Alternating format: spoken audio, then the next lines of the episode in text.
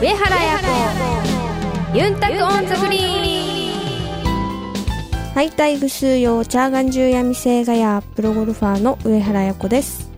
こんにちは。皆さんお元気ですか？神田邦弘です。この番組はプロゴルファーとして活動する私上原彩子が週替わりでゴルフトークやゴルフ以外の活動報告さらには気になることプライベートなことなどさまざまな話題をユンタクしながらお届けする番組です。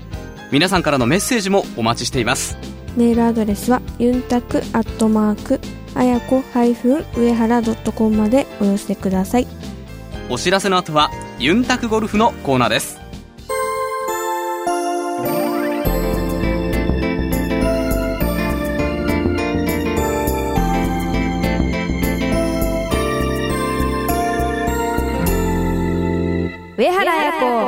ユンタクオンザグリーン。ユンタクゴルフさあ早いものでもう師走です。はい。今年もいよいよ残りわずかとなってしまいました。えー2012年あなたにとってどんな年でしたか？えー今週のユンタクゴルフでは愛子さんのプロゴルファーとしての1年を振り返ってみたいと思います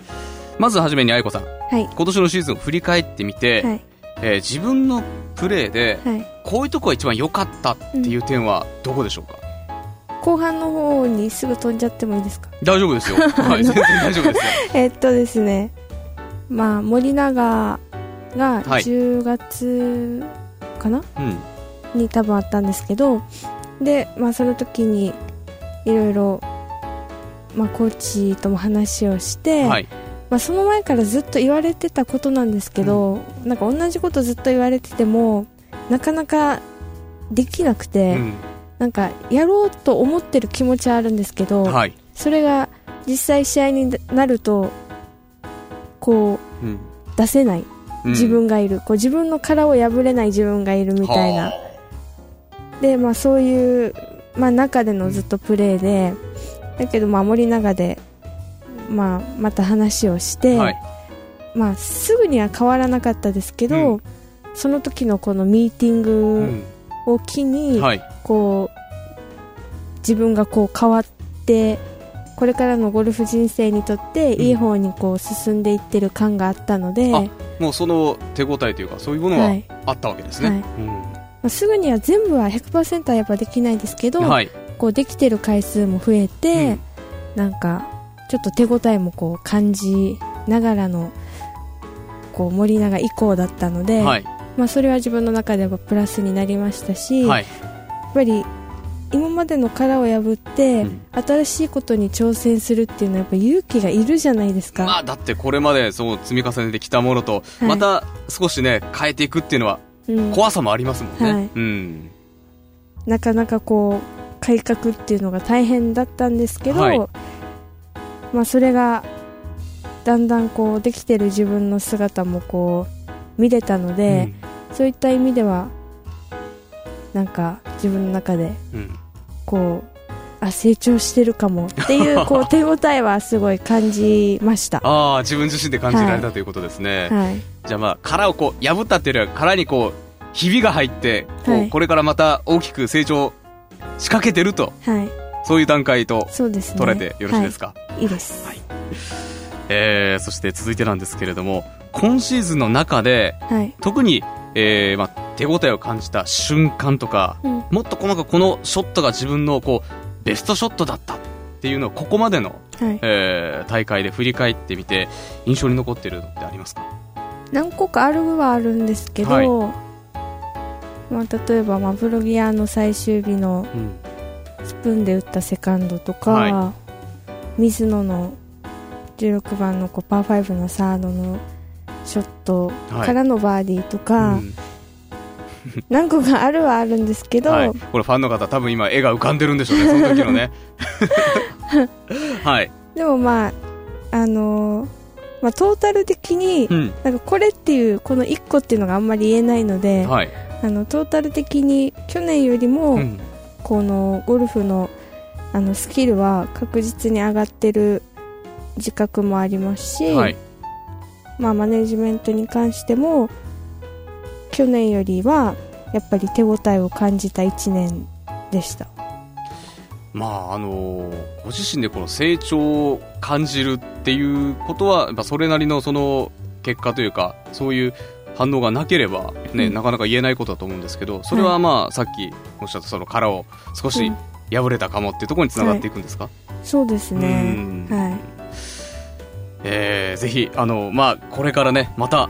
じゃあ来年以降、まあ、変わってくるところがあるかもしれませんのでね、はい。ぜひ皆さんそこはチェックしていただきたいなと思うんですけれども、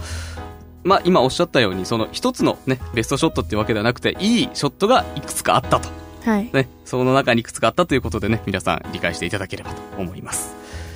さて、えーまあ、今年を振り返っている中でですね大きな怪我があったじゃないですか、はい。その怪我について今はどういうふうに思われてますか？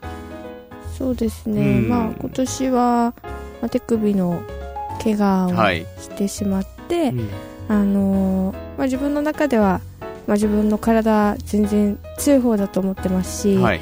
まあ、怪我知らずというか、うん。なんだろう、まあ、そういうことには、まあ、無縁なのかなという感覚が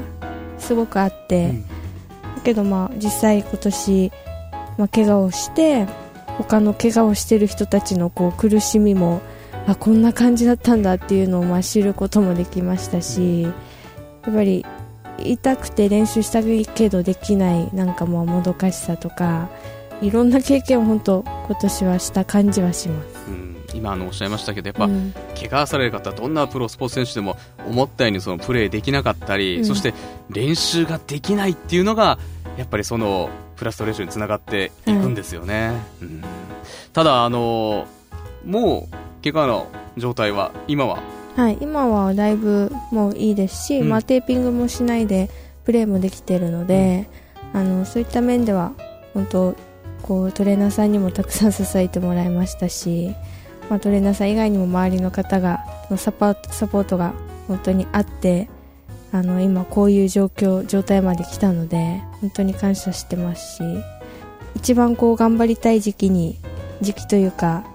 あのシーズンのちょうど真っ只中の怪我だったので、うんはい。まあ、トーナメントも休まないといけなかったり、まあ、そういった面であのファンの皆さんのこうなんていうんですかね、まあ、期待にも応えられなかった部分は多いんですけど、まあ、これからはやっぱりあのしっかり自分の体とも向き合って、まあ、いいパフォーマンスをしっかりトーナメントで出して皆さんに楽しんでもらえるようにあのいい調整をしていきたいなっていう気持ちも、はい、あります。オフ何したいですか？オフ？はい。オフはですねまあ例年で言うと、はいまあ、ちょっと旅行に行って、うん。あとはまあ仕事もちょこちょここなしながら、はい、まあ、休養をして、うん。でまあ1月から指導をする。うん。っていう、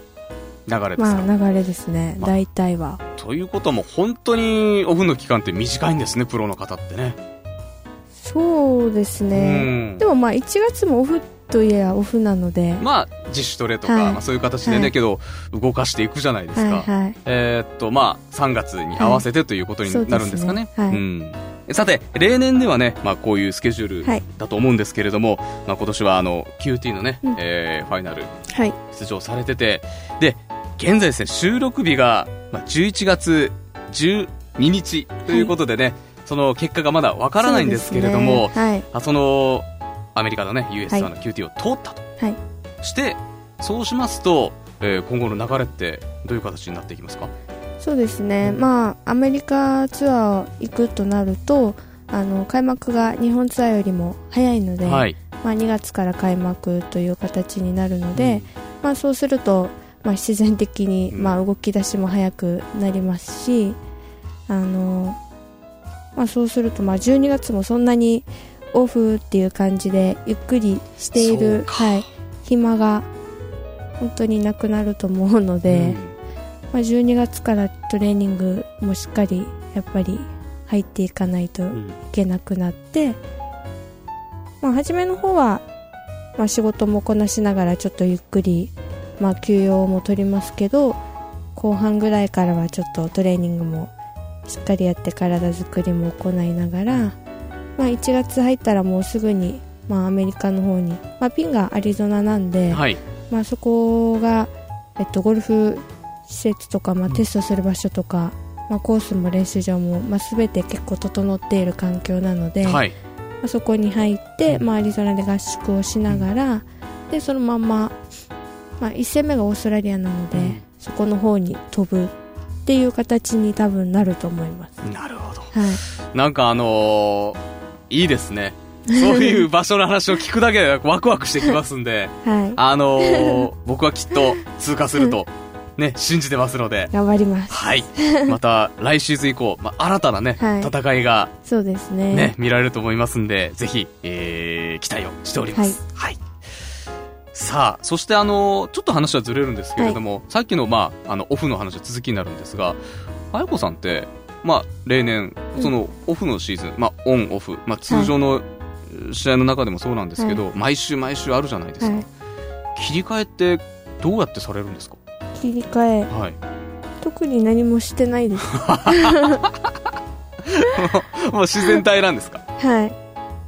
あ、そうですか。なんか、あのー自然にそのままじゃあ次の大会の準備をしてっていう形でどんどんどんどん進んでいくんですか、はい。あの他の女子プロの選手って、例えばもう、完全にこう切り替えてる、オンオフの切り替えをされてる方っています？いると思います、やっぱり。あ、そうですか。はい。全然スタイルがじゃあ違うわけですね。そうですうんね。あの、具体名を挙げなくて大丈夫ですんで。は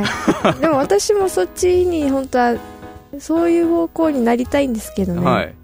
まあ、でも、あやこさんはそのままの方がいいと思います。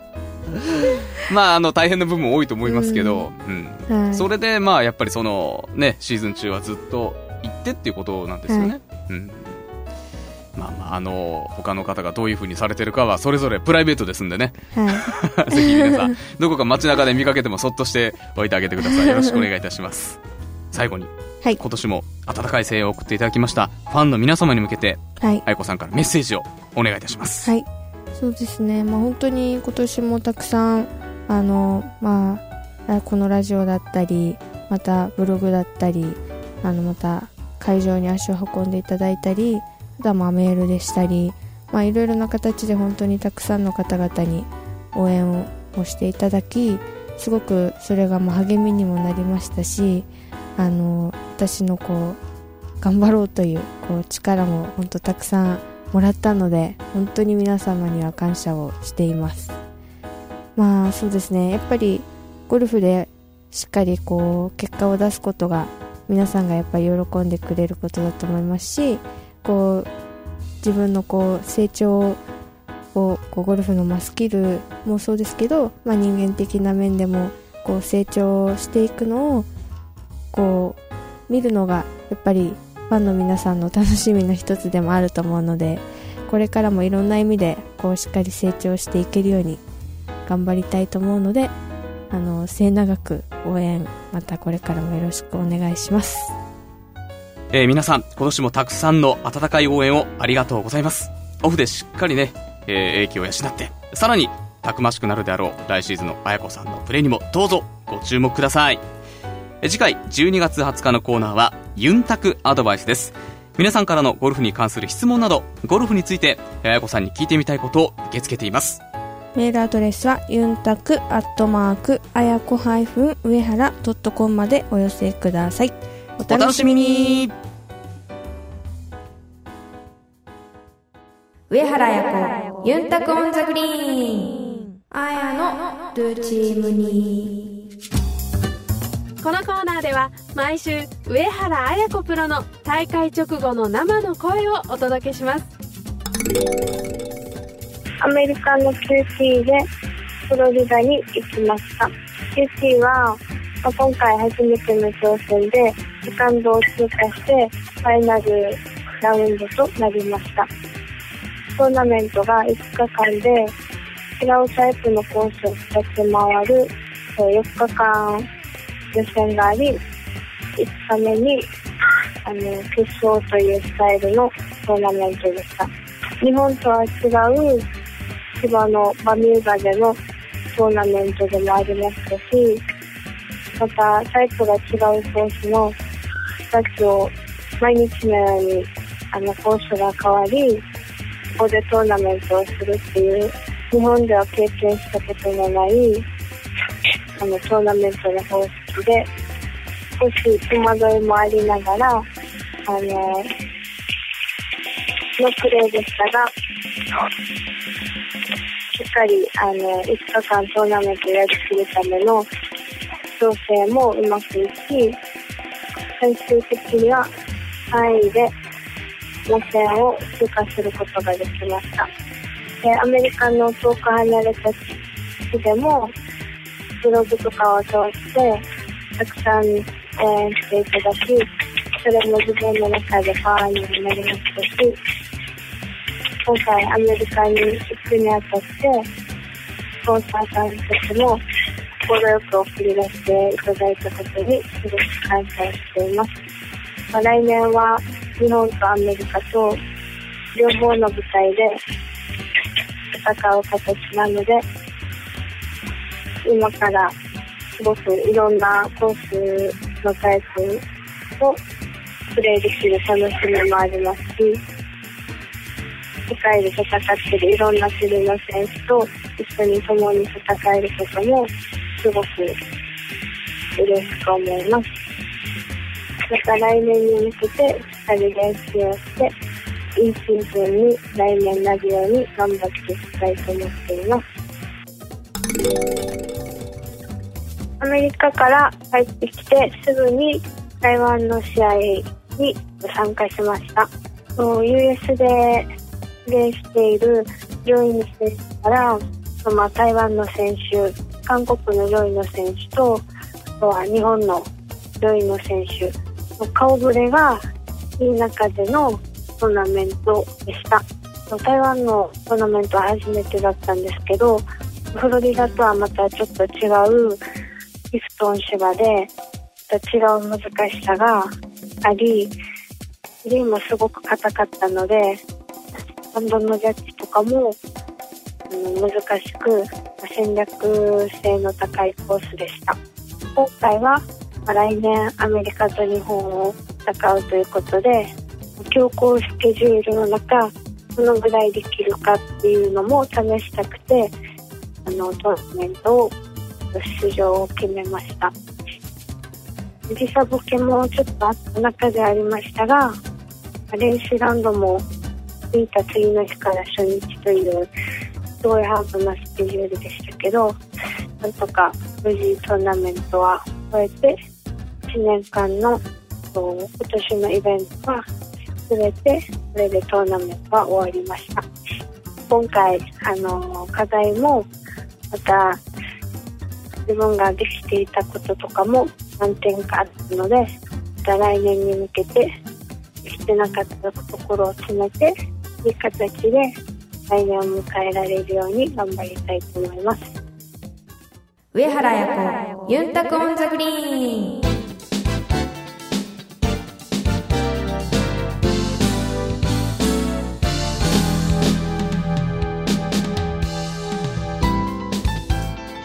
お届けしました。上原彩子、ユンタクオンザグリーン。そろそろお別れの時間です。さて、来たる15日、16日は、待ちに待った第2回ファンイベント、そしてチャリティーコンペが開催されますよね。はい。えー、今のお気持ちはいかがでしょうか？そうですね、あの今年もたくさんのファンの方が沖縄の方に、まあ、遠い沖縄に足を運んでいただくことになっているので本当に参加される方には感謝してますし